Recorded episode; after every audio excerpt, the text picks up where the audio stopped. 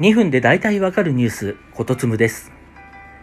つつもたせだったかは本質的な問題ではないと思います。え先ほどジャニーズ事務所はヤマピーこと山下智久の一定期間の芸能活動自粛と亀梨和也への厳重注意を発表しました。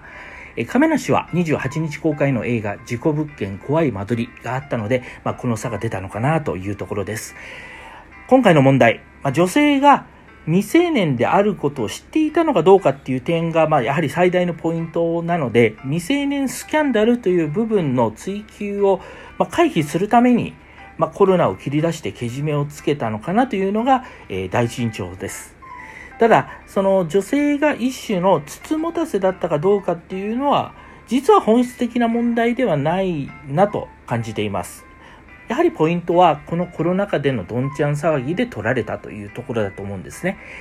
芸能人が毎日のように感染して仕事への影響ももう次々と出ている中で、まあ、何をやってるんだっていうところがあると思うんです。まあ、特にジャニーズは4日前に伊能圭が感染したと発表したばっかりだったので、決してもう人事ではないわけなんですよね。まあ、同じようなことをこう一般人がやってツイッターに載ったら公開処刑になってしまう。まあ、そういうふうな、まあ、空気の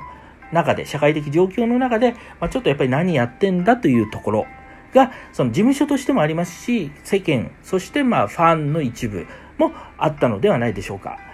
まあ、ジャニーズの自粛、さすがにちょっと最近多いですよね。2018年の山口達也から始まると、小山、加藤、岩本、橋本、佐久間、そして手越と。まあ、中堅どころのツートップの山下亀梨が、まあ、今回の件で何やってんだっていうところは、やはり、まあ、お気を据えなくてはいけない部分だと思うんですね。やっぱり時代が変わったと思うんです。まあ、誤ってそれでおしまいにももうならない時代ですし、